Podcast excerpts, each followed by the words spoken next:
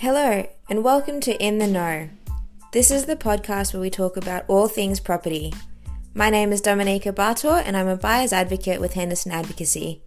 Thank you so much for joining me today. I'm looking forward to keeping you in the know. Well, Celia, thank you so much for joining us this morning. Thank you for having me. I'm excited. The backdrop, like I was saying earlier, it looks like a Zoom background that people have on holidays, but it's your everyday office in Dangar Island. This, this is a legitimate background. I'm sitting here at the Dangar Island Depot, which is the cafe on the island, and this is what it looks like. Unbelievable. Well, what I'd love to do this morning is really run through your runway to real estate and how you got to where you are now, obviously being a household name specifically around Dangar Island. And then I'd, praise. Yeah, and then I'd, I'd love to run through just the island itself because it's it's such a cool spot. It's very, very, very unique. And it's yeah. so tightly held that I'd love to learn more about it myself. Sure. Awesome. Come at me so first off, being you know one of the top agents around Dangar specifically, I'd love to know how you found your way there. I actually moved myself from Balmain uh, about seven years ago, and I bought on the river a little bit further northwest of Dangar. I was sort of looking around in Balmain, like, what could I buy? I could afford basically a toilet cubicle or portaloo, or I could buy a whole house here on the river. Um, so it just was a no-brainer for me, and I packed my bags and when I knew absolutely no one but I'm really lucky. I landed on my feet. I met my husband here. We now have two children. The community is like a big warm hug. It is just the best place on earth. I'm so grateful. Amazing. And what made you, um, I guess, go from Balmain to Dangar? Was it, like you said, just the aspect of bang for buck in terms of property, or was it a whole lifestyle change that you were after? I think both. I grew up um, in the Southern Highlands, so I was always used to having a bit more space and I've always gravitated to having a village and a village community. And I think that's why I was in Balmain because it has a very similar kind of thing. Um, and it's interesting since I've noticed a lot of people who buy on Dangar have come from the inner west. So there's definitely that village mentality and appreciation here. Awesome. And so being obviously now, you know, involved in real estate up up the river, so to speak. Yeah. Was that did you come from a real estate background previously and naturally progressed into real estate around Dangar? Yeah. Look, I did it about oh, probably 15 years ago now in the city and I hated it because it just wasn't what I thought real estate was about.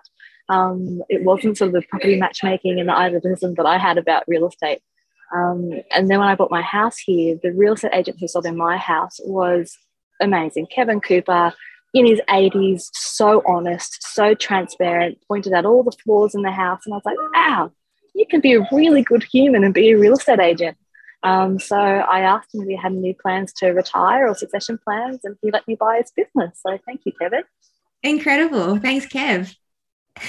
yeah. Wow. Yeah. on you for asking as well. I feel like not many people would um kind yeah. of think and even think to ask. So that's incredible. So you've created your whole lifestyle on sort of one move and one question, really, that's progressed into what it is now. Totally.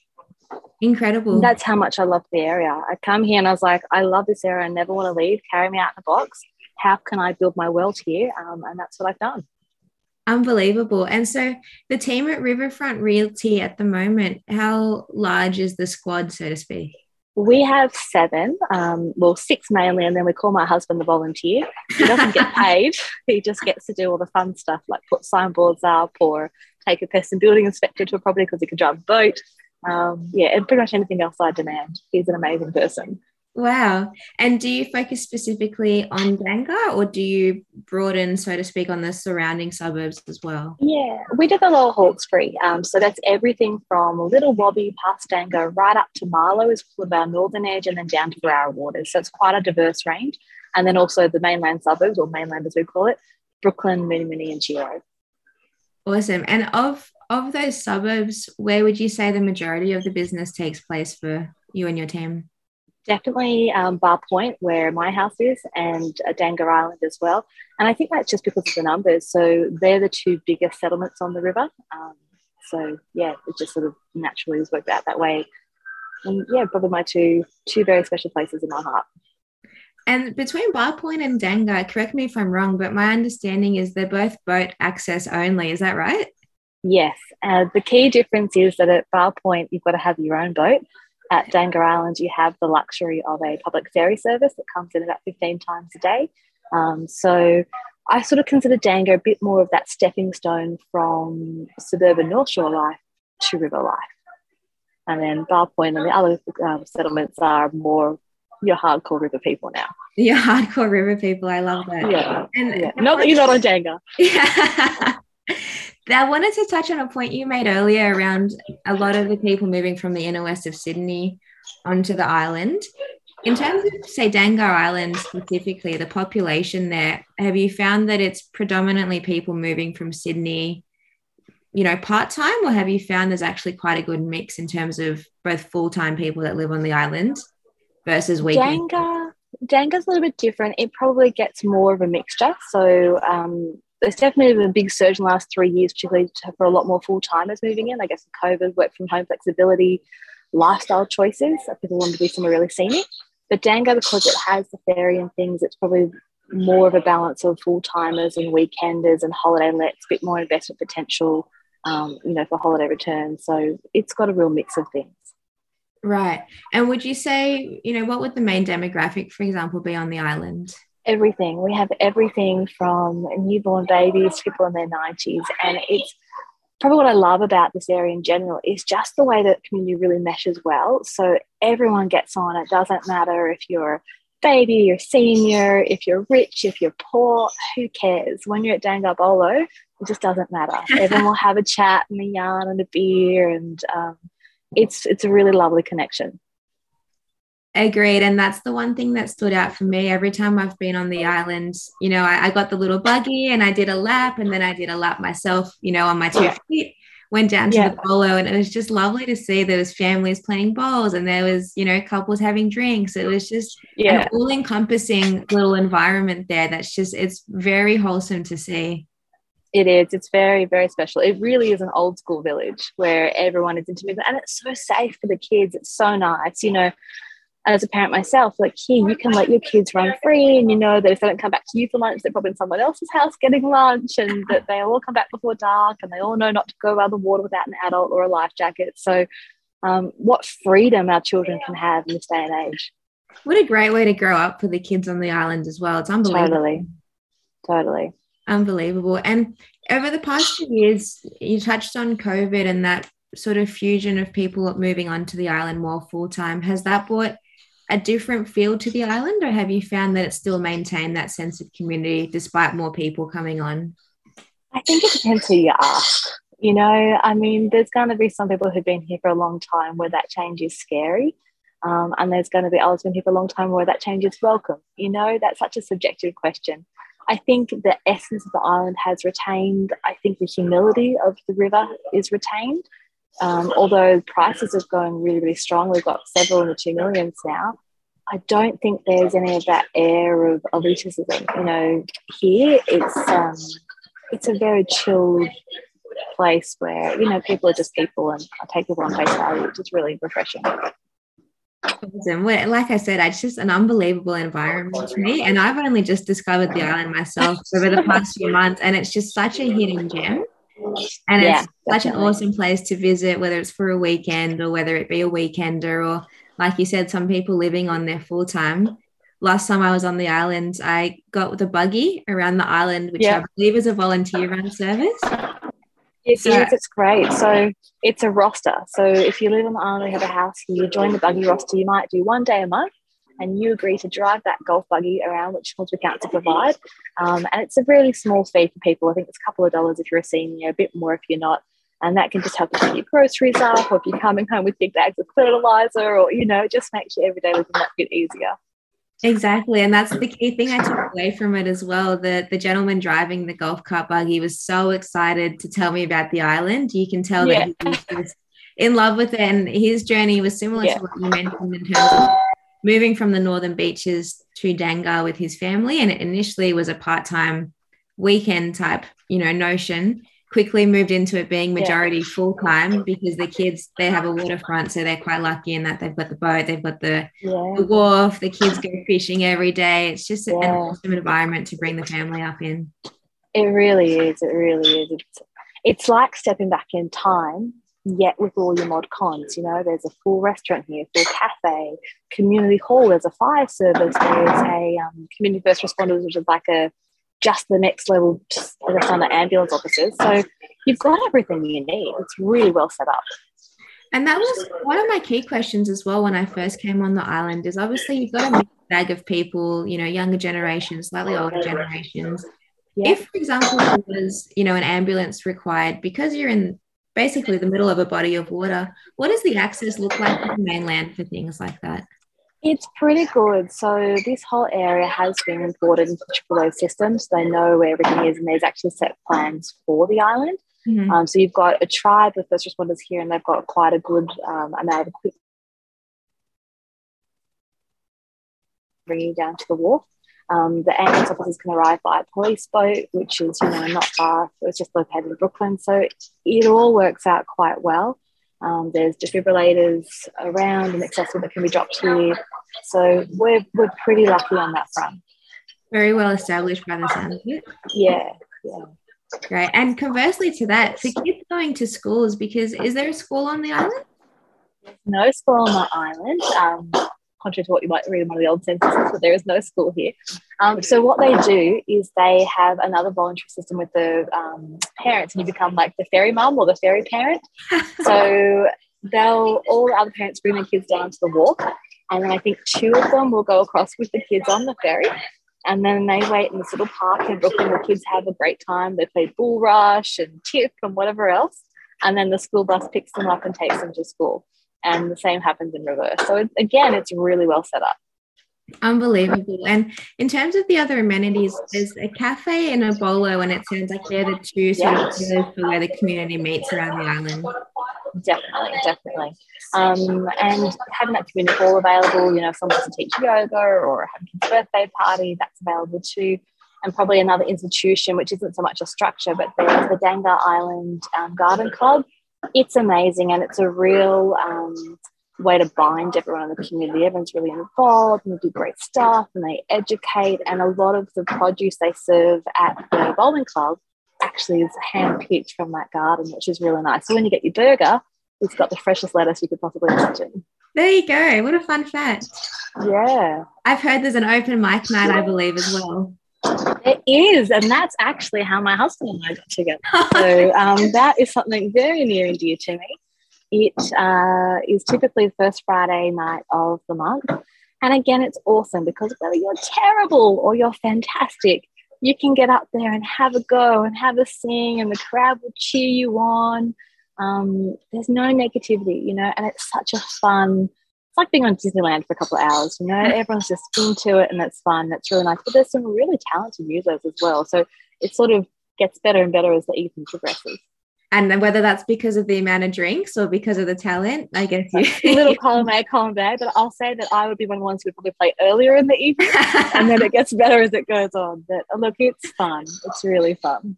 It sounds like it. And I'd like to touch on the property itself on the island. Having a look around, there's such a diverse collection of yeah. property styles. What would you say is the most common Dangar house, so to speak?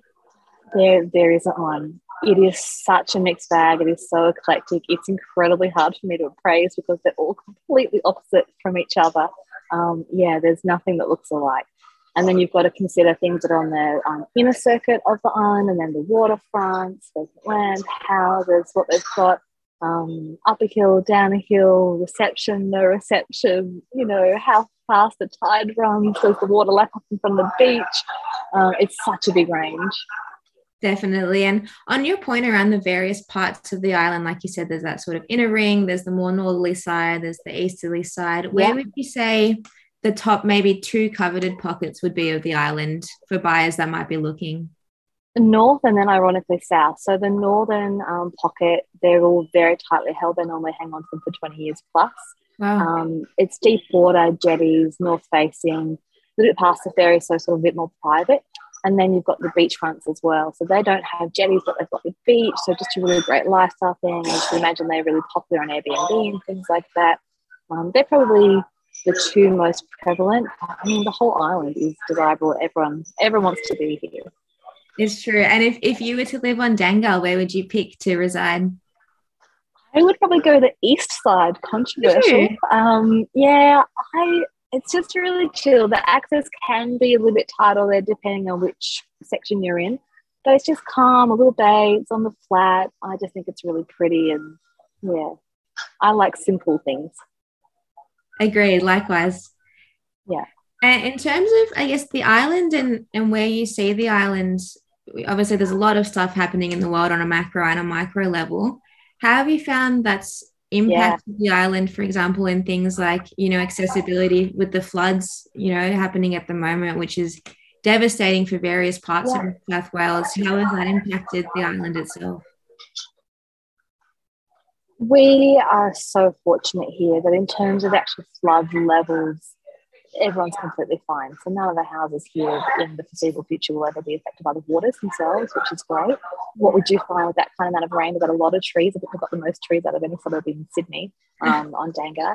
You know, sometimes the roots can get, you know, soggy and they can fall. Um, but we did have public ferry was shut down for about three days last week because there was so much debris that had washed down from further upriver it created the hazard. And with the beautiful ferry as this gorgeous timber vessel, it can't risk being punctured um, because that's not very safe. So they had to shut mm. down.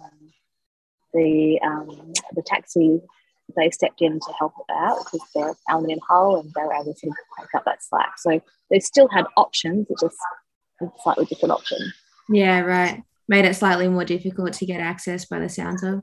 Yeah, and a bit more costly too because you know a ferry um, is obviously goes on bulk. A taxi has smaller numbers, so they can't charge the same price as a, a ferry does. But they were braving some pretty horrendous conditions to you know be out there in big swells and doing that for the community. So you know, fair's fair.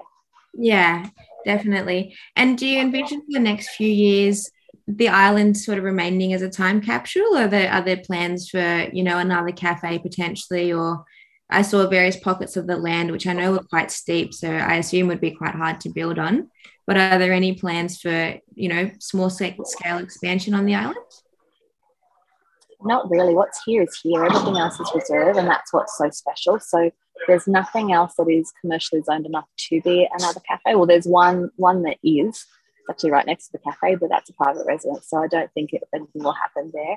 But everything else is just residential. It's all environmental uh, living.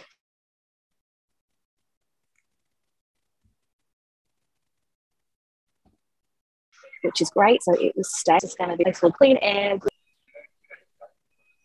Awesome. Sorry, Celia, I just cut out slightly there, but it sounds like it's it's staying as the you know perfect haven for you know the time capsule and yeah. the beauty that it is. Yeah, definitely. I just think they're just the zoning, you know, it's all environmental living and they're never going to have that kind of large scale development. So what's here is here. Apart from maybe a few new houses being built on vacant land, it's always just going to be a nice village, blue skies, fresh air. Love it. That's what you want, isn't it? How good. Yeah, absolutely. And is that the same for you know the other residences that you mentioned around, say, Bar Point? Is it the same sort of notion in yeah. terms of being exactly as is, slight sort of update here and there, but it's just like I said, a hidden gem that's going to remain as perfect as it is now. Pretty much because we're surrounded by national parks. There's no other land holdings. Um, and there's nothing that's zoned for development, uh, with the exception of the Peat Island site, which they're talking about at the moment, putting out public consultations. Something will happen there. I personally would love to see it be some kind of mix of um, Cockatoo Island meets Newcastle Foreshore. I think it could be an amazing historic, but vibrant um, space that respects both the uh, Indigenous and colonial in the history of Australia. So yeah, a lot of opportunity there, but the villages around it, what's here is here and it will always stay quiet, which is lovely. Love it. Awesome. And final question for you for anyone that's looking to go to the island for a weekend, maybe top three things you recommend they check out or do. Oh, okay. Well, you've definitely got to go and have some of um, Sharon's cooking at the Bolo and have a beer. Probably get some lawn bowls as well you have to go for a swim or a walk on um, Bradley's feet. Recommend to do it at high tide though. And then I'd jump in a boat or a tinny and, you know, go and explore some cool creeks. There's some really special places, you know, that you can find that are off the beaten track and you can swim in freshwater water holes. So lots to discover. Awesome. Unbelievable. That, that's all the questions from me. Thank you so much for the time and running. Thank you so much. The. It's, it's unbelievable. Yeah. And honest, I'm so jealous that that's your day to day. It's incredible where you are. Come on down anytime, Dom. I'll probably see you next week, actually. Uh, yeah, I know exactly. Those things we're talking about. Yeah, awesome. Well, thank you so much, Celia. My pleasure. Thank you so much. This is general advice and does not take into account your objective situations or needs. You should consider if this advice is suitable to you and your circumstances. Please read any applicable PDS beforehand. Thank you for listening to the podcast.